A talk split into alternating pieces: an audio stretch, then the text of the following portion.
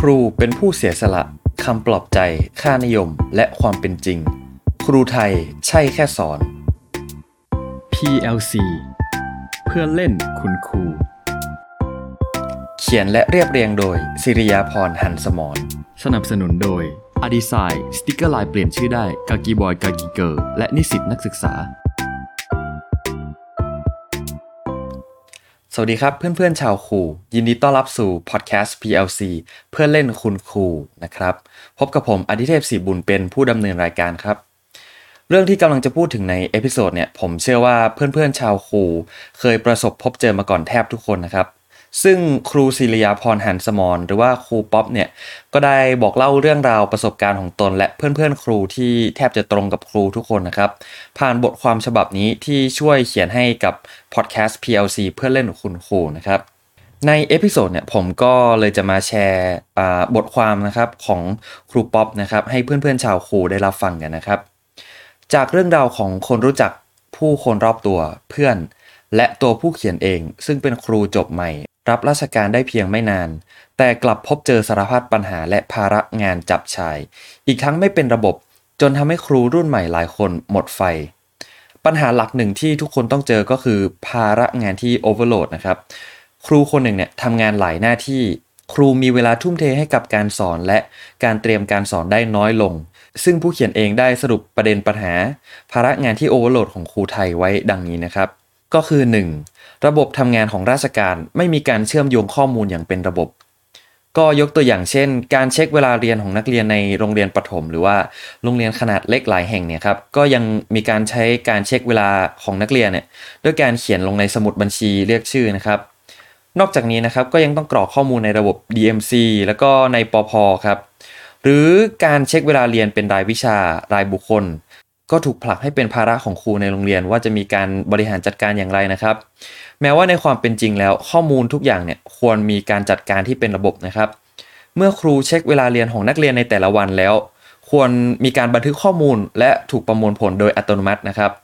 เมื่อต้องการทราบข้อมูลส่วนใดแล้ว ครูสามารถ login แล้วก็ไปดึงข้อมูลมาใช้ได้ทันทีนะครับ โดยที่ไม่ต้องเสียเวลามานั่งเขียนลงในบัญชีเรียกชื่อ หรือว่านั่งสรุปเวลาเรียนเพื่อบันทึกในปอพออีกครั้งนะครับ และข้อมูลนี้นะครับก็ควรที่จะถูกทำให้มีการเชื่อมโยงทั้งในหน่วยงานของสพทเองนะครับหรือว่าหน่วยงานอื่น ๆ ที่เกี่ยวข้องนะครับ ทั้งนี้นะครับสพทหรือกระทรวงศึกษาธิการเนี่ยก็ควรจะมีระบบรับรองการเช็คเวลานักเรียนนะครับ ที่เป็นระบบเดียวกันทั่วประเทศ และก็มีการเชื่อมโยงข้อมูล เพื่อที่จะให้การทำงานเนี่ยไม่เกิดการซ้ำซ้อนนะครับ นอกจากนี้นะครับยังมีกรณีการย้ายเข้าหรือว่าย้ายออกจากโรงเรียนของนักเรียนนะครับ ซึ่งส่วนเนี่ย มีความสัมพันธ์กับงบประมาณรายหัวของนักเรียน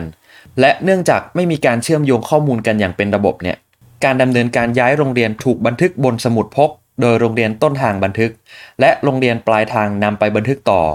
ข้อมูลทุกอย่างอยู่บนกระดาษนะครับ แทนที่จะอยู่ในระบบเพื่อให้ง่ายต่อการติดตามนะครับ ก็กลับเป็นว่ายังไม่ได้เป็นการทำงานแบบ paperless นะครับที่ควรจะเป็นนะครับ ส่วนประเด็นที่2นะครับ ปัญหาเชิงโครงสร้างอันเนื่องมาจากการเมืองที่ขาดเสถียรภาพนะครับ งบประมาณที่โรงเรียนได้รับเป็นงบประมาณรายหัวนะครับ นั่นหมายความว่าโรงเรียนจะได้รับงบประมาณมากหรือน้อย ขึ้นอยู่กับจำนวนนักเรียนในโรงเรียน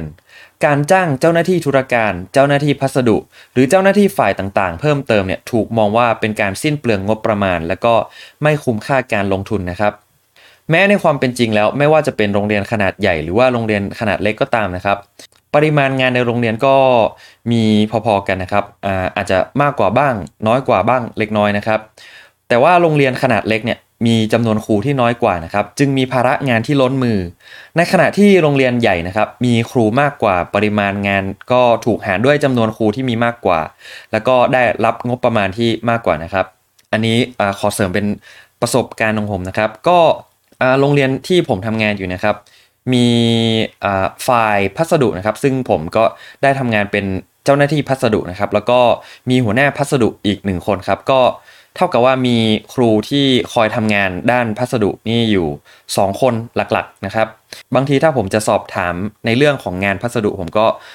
สอบถามครูในโรงเรียนบ้างที่เขาเคยทำมาก่อนบ้างนะครับ แล้วก็สอบถามเพื่อนที่อยู่อีกโรงเรียนหนึ่งด้วยนะครับแต่ปรากฏว่าเพื่อนที่ อยู่โรงเรียนขนาดใหญ่นะครับเขาก็เขาเขามีคนมากกว่านะครับเขาก็เลยแบบปริมาณงานในการทำงานแต่ละทีเขาก็อาจจะไม่ได้แบบต้องรับคนเดียวหรือว่ารับด้วยคน 2 คนเท่าเรานะครับมันก็ช่วยลดกระจายงานไปได้เยอะเลยนะครับ ถ้าเกิดว่าในโรงเรียนนั้นมีบุคลากรมากกว่านะครับ อย่างไรก็ตามนะครับ ไม่ว่าจะเป็นโรงเรียนขนาดเล็กหรือว่าขนาดใหญ่นะครับ ครูก็ไม่ควรที่จะได้รับงานพิเศษต่างๆ ที่ไม่เกี่ยวข้องกับการสอนนะครับ ซึ่งส่งผลกระทบโดยตรงต่อเวลาในการเตรียมการสอนนะครับ ยกตัวอย่างเช่น ในบางครั้งงานพิเศษที่ต้องรับผิดชอบเราเนี่ยมีความจำเป็นเร่งด่วนที่จะต้องทำทันที ในขณะที่นักเรียนที่อยู่ในห้องนะครับ ถูกครูสั่งให้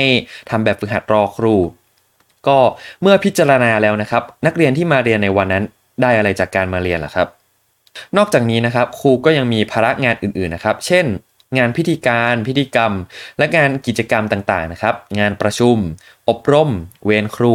และการประเมินคุณภาพการศึกษาจากหน่วยงานต่างๆนะครับซึ่งล้วนแล้วนะครับก็ส่งผลเสียต่อนักเรียนนะครับ แล้วก็ส่งผลเสียต่อการเรียนการสอนของครูนะครับ มากกว่าการที่จะพัฒนานะครับ เนื่องจากปัญหาดังกล่าวนะครับ ไม่ถูกแก้ไขแล้วก็ไม่ถูกพัฒนาอย่างต่อเนื่องนะครับ เมื่อเปลี่ยนรัฐบาลเปลี่ยนนโยบาย ก็เกิดนวัตกรรมใหม่ เกิดกฎเกณฑ์ใหม่นะครับ โดยแทบจะไม่มีการต่อยอดจากนโยบายเดิมเลยครับ แล้วก็ประเด็นที่3นะครับ ครูสอนไม่ตรงเอก ครูหนึ่งเอกสอนหลายวิชา นอกจากภาระงานพิเศษที่ครูจะต้องทำแล้วนะครับ ปัญหาหลักอีกหนึ่งปัญหานะครับ ที่ทำให้ครูไทย ที่ทำให้การศึกษาไทยยังคงย่ำอยู่กับที่ก็คือ ปัญหาครูไม่ครบชั้น และครูไม่ตรงเอกนะครับ การสอนนักเรียนในสิ่งที่ตนไม่ถนัดในอีกมุมมองหนึ่งนะครับ อาจจะเป็นงานที่ท้าทายสำหรับครูหลายท่าน แต่ว่าครูป๊อปนะครับก็มีความคิดเห็นว่า การที่จะให้ครูสอนภาษาอังกฤษนะครับ ไปสอนคณิตศาสตร์ หรือว่าวิชาอื่นๆนะครับที่ไม่ใช่วิชาเอกของตัวเองเนี่ยซึ่งครูป๊อปนี่ครับเขาเป็นครูเอกอังกฤษนะครับครูป๊อปบอกว่า การที่ให้ครูไปสอนในวิชาที่ไม่ตรงกับเอกของตนเนี่ยเป็นเรื่องที่จะทำให้ครูนะครับเสียเวลานะครับ ทั้งเสียเวลาไปกับการทำความเข้าใจกับเนื้อหานะครับ แล้วก็เสียเวลาไปกับการค้นคว้าศึกษาวิธีการสอนวิชาอื่นที่ตนเองไม่ถนัดนะครับ เนื่องจากการเรียนเอกภาษาอังกฤษนะครับ รูมีความเข้าใจและเข้าใจกระบวนการในการเรียนรู้ของภาษาของนักเรียนอยู่แล้วว่า ควรจะต้องใช้เทคนิคใดวิธีใดนะครับ หรือว่าควรจะเตรียมสื่อแบบไหนนะครับสำหรับหน่วยการเรียนรู้นี้นะครับ ก็แทนที่ครูนะครับจะได้ใช้เวลาที่เหลือในการเตรียมตัว ศึกษาอัปเดตข้อมูลเทคนิควิธีการสอนวิชาเอกของตนเองในรูปแบบใหม่ๆนะครับแต่ว่าครูเนี่ยครับก็ต้องแบ่งเวลาในการเตรียมการสอนวิชาอื่นๆด้วยนะครับ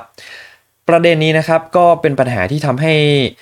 การสอนของตนเองนะครับไม่ได้รับการพัฒนานะครับ แล้วก็ยังส่งผลเสียต่อนักเรียนนะครับ แทนที่นักเรียนจะได้เรียนรู้จากครูที่เชี่ยวชาญในแต่ละวิชานะครับ กลับกลายเป็นว่านักเรียนนะครับ ก็ได้เรียนรู้วิชาละ 50-50 จากครูนะครับสาเหตุปัญหาที่ทำให้ครูนะครับไม่สามารถเต็มที่กับการสอนเหล่านี้ได้ ล้วนส่งผลเสียต่อครูทำให้ครูไม่สามารถทุ่มเทเวลาในการปรับปรุงการสอน ทบทวนการบ้าน ผลงาน หรือชิ้นงานของนักเรียนได้อย่างเต็มที่นะครับ